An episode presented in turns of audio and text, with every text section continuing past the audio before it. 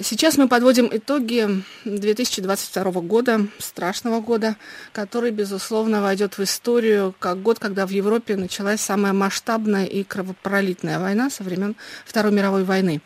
Э, многие аналитики считают, что причиной, которая побудила российского президента Путина начать захват Украины, было его желание восстановить Советский Союз. И, кстати, в декабре отмечается столетие со дня создания СССР. Все мы помним, что Путин назвал распад СССР величайшей геополитической катастрофой XX века. Как специалист по постсоветскому пространству, вы тоже считаете, что причиной войны в желании реставрировать Советскую империю? Я вижу в основном две причины, э, почему э, Россия э, развязала эту кровавую бойню.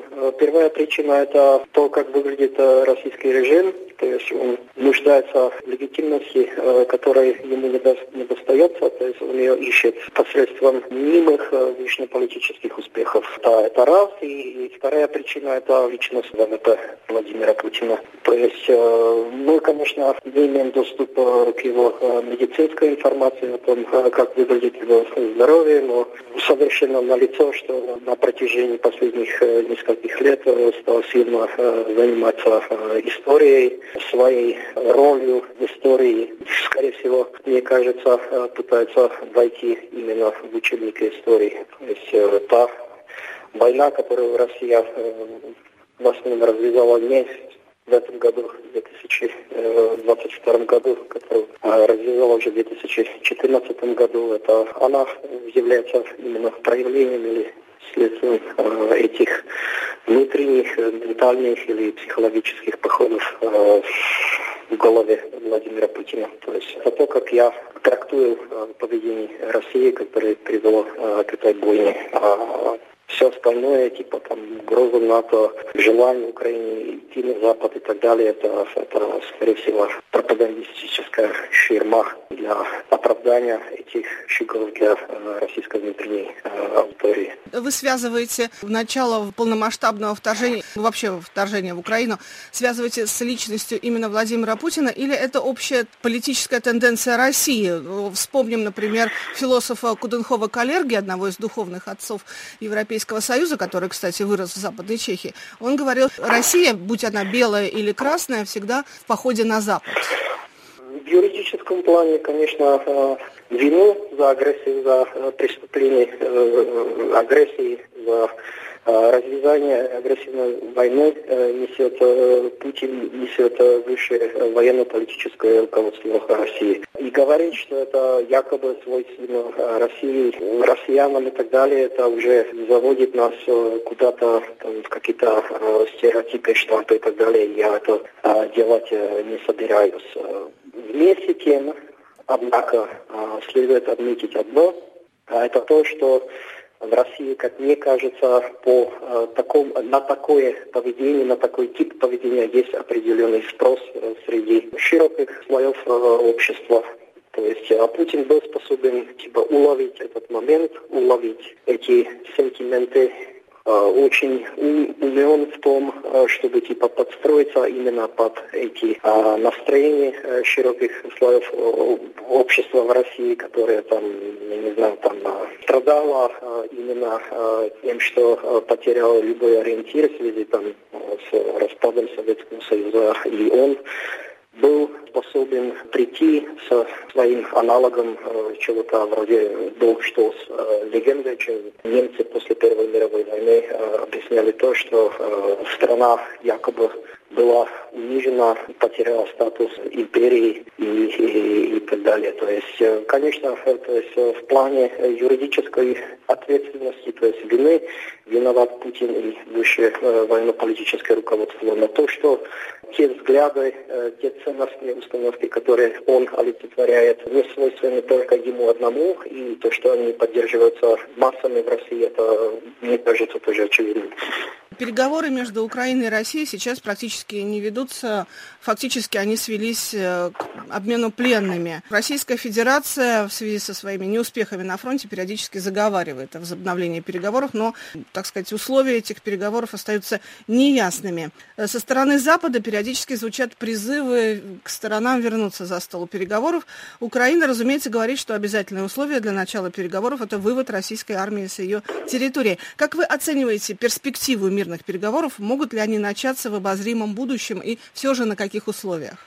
Я считаю, что вероятность э, начала таких э, переговоров лимитно э, ближется к нулю. Единственный путь к завершению войны – это сокрушительное поражение агрессора и выдавление агрессора из всех территорий, которые он захватил не только после 24 февраля этого года, но э, также и всех других, э, которые захватил в 2014-2015 годах. Э, знаете, для того, чтобы можно было вести переговоры, должны быть выполнены нек- некоторые условия э, или предпосылки, э, которые должны быть налицо, а их просто нет. А это то, что стороны являются договороспособными. Я так считаю, что Путин не договороспособен. Для того, чтобы э, переговоры могли э, продвинуться вперед, вы должны знать, что вторая сторона, ваш партнер, ведет э, переговоры искренне, что отвечает на свои слова, что постарается силой всей личности привести то, что было договорено в действие, а это никак не стыкуется с Путиным. Поэтому я думаю, что всякие разговоры возможных переговорах это просто тоже какая-то ширма, ерунда, но переговоров не будет. Чешская республика еще в 2014 году, сразу же после аннексии Крыма, заняла четкую проукраинскую позицию. А президент Земан резко изменил свое лояльное достаточно отношение к Путину после начала полномасштабного вторжения. И теперь называет Путина безумцем. Как вы оцениваете роль Чехии? Как она проявляет себя в ходе этой войны, в том числе как и председатель Евросоюза? Я это э, оцениваю э, более-менее э, положительно. Конечно, всегда можно сделать больше, но то, как себя ведет политический класс Чехии последние месяцы, точно, скажу так, прогресс. Это свидетельствует о том, что в Чехии, по крайней мере, те, кто из власти правительства, хорошо понимает не только суть и сущность российской угрозы, не только Украине, а всей системе европейской безопасности международному устройству. А, но что они также понимают, чем чревато то, если Россия победит и успеет а, в своих попытках разрушить э, европейскую безопасность. То есть э, Россия, конечно, напала на Украину, через это нападение на Украину Россия пытается э, изменить правила игры, то есть э, отбросить э, международное право и э, взамен международного права и международному праву там, там поставить там право э, силе, кто, кто силен, тут это вот прав. Это тот принцип, которого добивается э, достичь э, Россия. А, а в том кроется, э, как мне кажется, также то, почему то, что творится сейчас на Востоке Европы, э, настолько важно и настолько значимо для не только других стран, а, которые граничат там, там с Россией, Украиной, а также всех других стран. А что касается того, как э, Чехия, то есть какую позицию заняла э, Чехия по отношению э, к той агрессии, которую Россия развязала против Украины, то этом знаем. Чехия приняла несколько сотен тысяч украинских беженцев, причем это не вызвало там, недовольства со стороны общества. Это огромнейший прогресс, если вы сравните то, как выглядел э, там политический и общественный дискурс по отношению э, к э, миграционному кризису в 2015 и 2016 годах, конечно, в Чехии, в том числе простые люди, простой народ стали скидываться на, на оружие для Украины. Чешское правительство было одним из первых, кто, кто стал поставлять Украине тяжелую технику и тяжелое вооружение, в том числе танки, в том числе там пушки, э, гаубицы, в том числе э, другие э, там артиллерийские э, системы и, и, и технику.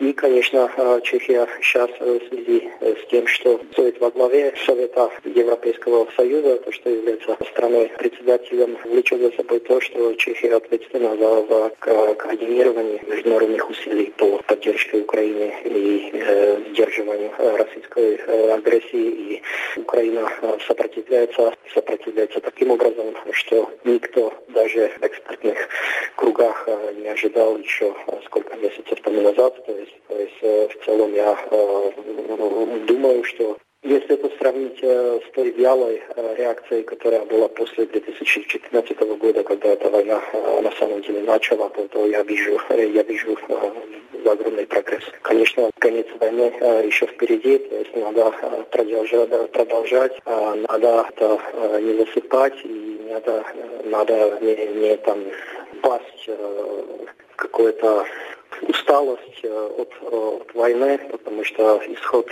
э, войны очень важен для, для, для будущего всего центрального европейского региона. Ваш прогноз. После окончания войны изменится ли карта Европы? И если изменится, то как? С вашей точки зрения? Конечно, все еще впереди, и война это такая штука, где предугадывать чего-либо становится очень тяжелым, почти невозможным. Э, все, конечно, зависит от этого, от, от исхода той войны. Но уже это э, международное э, сообщество в лице Большой Семерки принял, не только принял к сведению, а одобрил план президента Украины Зеленского, план так называемого справедливого мира, который включает четыре пункта, то есть Э, возврат к международному праву, что э, применительно э, к украинским реалиям означает возобновление суверенитета и территориальной целостности Украины в международно принятых границах. Пункт это гарантии безопасности Украины. Я на данный момент не вижу любой другой э, юридической военной э, гарантии, чем, чем э, полноценное членство в НАТО.